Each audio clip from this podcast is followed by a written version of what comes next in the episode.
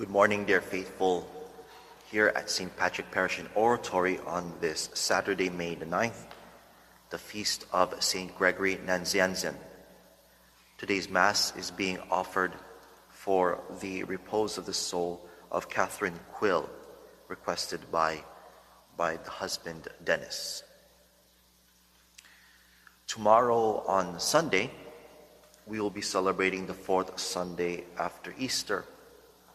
And of course, we will have a High Mass, Missa Cantata, at 6:30 a.m. So I hope that you can join us during live stream and also pray for the end of this pandemic crisis and also a safe reopening soon of our churches. There are plans being set according to the Archdiocese of Hartford, and they will be communicating with us on how to implement this well. And therefore, in the meantime, we are thinking of ways to sanitize after each Mass, for example, so that we may be able to accommodate those who wish to come and still continue to practice social distancing in our church, but make it safe for people who may want to assist at Mass. But that is still quite vague. The explanations will be further, the details will be forthcoming, hopefully this next week. In the name of the Father, and of the Son, and of the Holy Ghost. Amen. We now continue our second part on the subject of meditation and how it is part of our prayer, of how we can try to instill it each and every day in our lives. And really, we should try as best, if we have a desire to perfect our soul even more, let us try to use the means of prayer and especially that of meditation in order for us to advance further in virtues. And as we know, we should try to be well disposed in order to perform such virtuous acts. And one of those good ways is really to have that good disposition of prayer. And especially during this month of Mary, this month of May, we continue to pray the Holy Rosary as every day of our lives, so that we may be warding off any temptations of the evil one, but also to help strengthen us in this much needed virtues that we try to imitate and copy and imitate from our Lord Jesus Christ. So those who, by means of meditation, we obtain actual graces and advance rapidly on the path of perfection. See, we obtain many actual graces in meditation. Meditation is a furnace wherein the fire of divine charity is kindled, a door whereby divine grace enters into the heart of man. He who neglects to ponder upon the truths of religion knows nothing of their force. His spiritual sight is dimmed. He is engrossed with the things of earth. With desolation is all the land made desolate, because there is none that considereth in the heart. And that is from the book of Jeremiah. Meditation is the means of attaining perfection. And Saint Ambrose says that daily meditation is the antidote for tepidity or lukewarmness. And let us not be lukewarm, dear faithful, for our Lord judges tepid souls as really bad souls, that we need to either be hot and fiery for our Lord or cold and lax. But tepidity is even worse state, because you are undecided, you're indifferent. And therefore, we must be convicted to follow and serve our Lord all the time. And so that's why meditation is such an important way to help us increase our fervor for the following of the will of God. Meditation brought about the conversion of Saint Ignatius and other great saints. Saint Teresa the Great said that the soul which abandons prayer has no need of the devil to take it to hell, it goes there itself. So prayer is not an option, dear faithful. Meditation is not truly optional, but we can try our best to continue to do these exercises as much as possible. See, those who practice mental prayer for a long time may in the end attain the gift of contemplation, in which God alone is active in the soul. See, contemplation is so much different from active prayer, from mental prayer. It is completely different, and I hope that we can use precision whenever we use these words, because prayer, meditation, and contemplation are totally different things. And for even in our secular use of the word contemplate, I will contemplate upon this, is something we should try to minimize and only use it whenever we're truly contemplating, which is God alone working actively alone in our souls. So whereas in meditation, the soul and all its faculties, you know, our mind, our understanding, our memory, and our will, of course, are actively employed in seeking God. In contemplation, however, God alone is active, and we're the passive subjects. God illuminates the soul so brightly that without any exertion on its part, it obtains religious knowledge and is drawn to love Him above all else. Because this kind of contemplation is obtained through personal effort, it is called acquired contemplation, in opposition to infused contemplation, which is bestowed upon the soul without preceding meditation. See, infused contemplation is that prayer through which the soul obtains, by divine enlightenment, a distinct knowledge of God's infinite majesty and power, and a deep insight in the truths of religion. In this stage of perfection, and that the soul is in a sense raised to ecstasy, in which the exercise of the powers of the soul and often the activity of the external senses appear to be suspended. You know, sometimes we hear, like in the case of Saint Teresa, there follow visions and colloquies of the soul with God. In ecstasy, the person thus graced may be enraptured. His body may be raised into the air and lose its earthly quality. And that's what we call levitation. And how many saints have we heard that had this grace of levitation?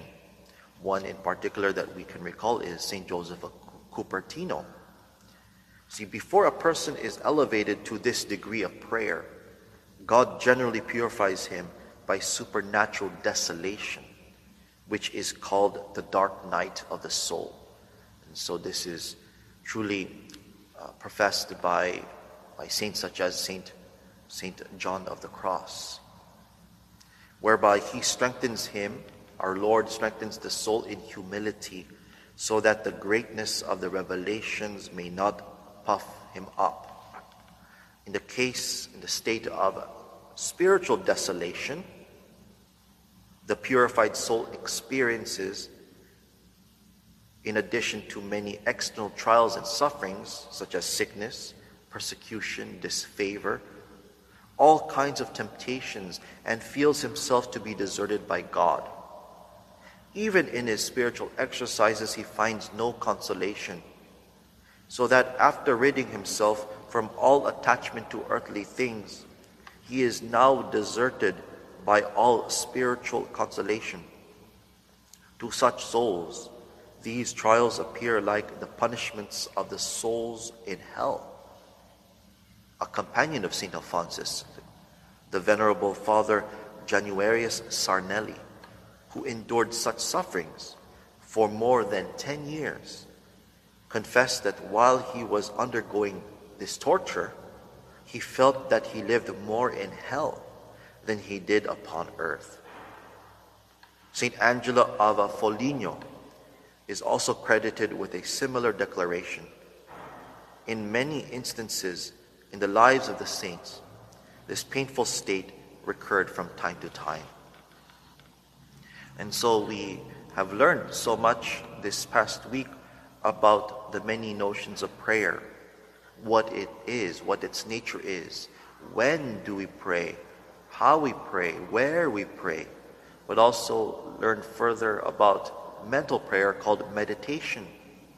And now we learn about contemplation, which is so much different and is only achieved by perfect souls and those who are in that advanced state of spirituality.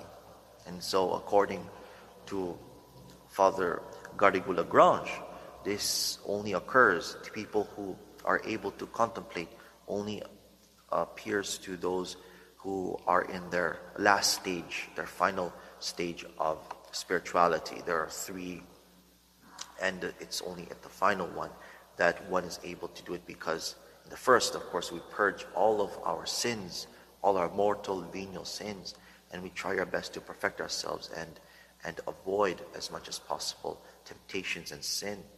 And of course, the illuminative way, which is the second way, helps us to follow God's path through the graces that He has given to us and through the practice of the much-needed virtues. And it is truly the unitive way, the third way, where God then, in His will, chooses these souls to experience this contemplation.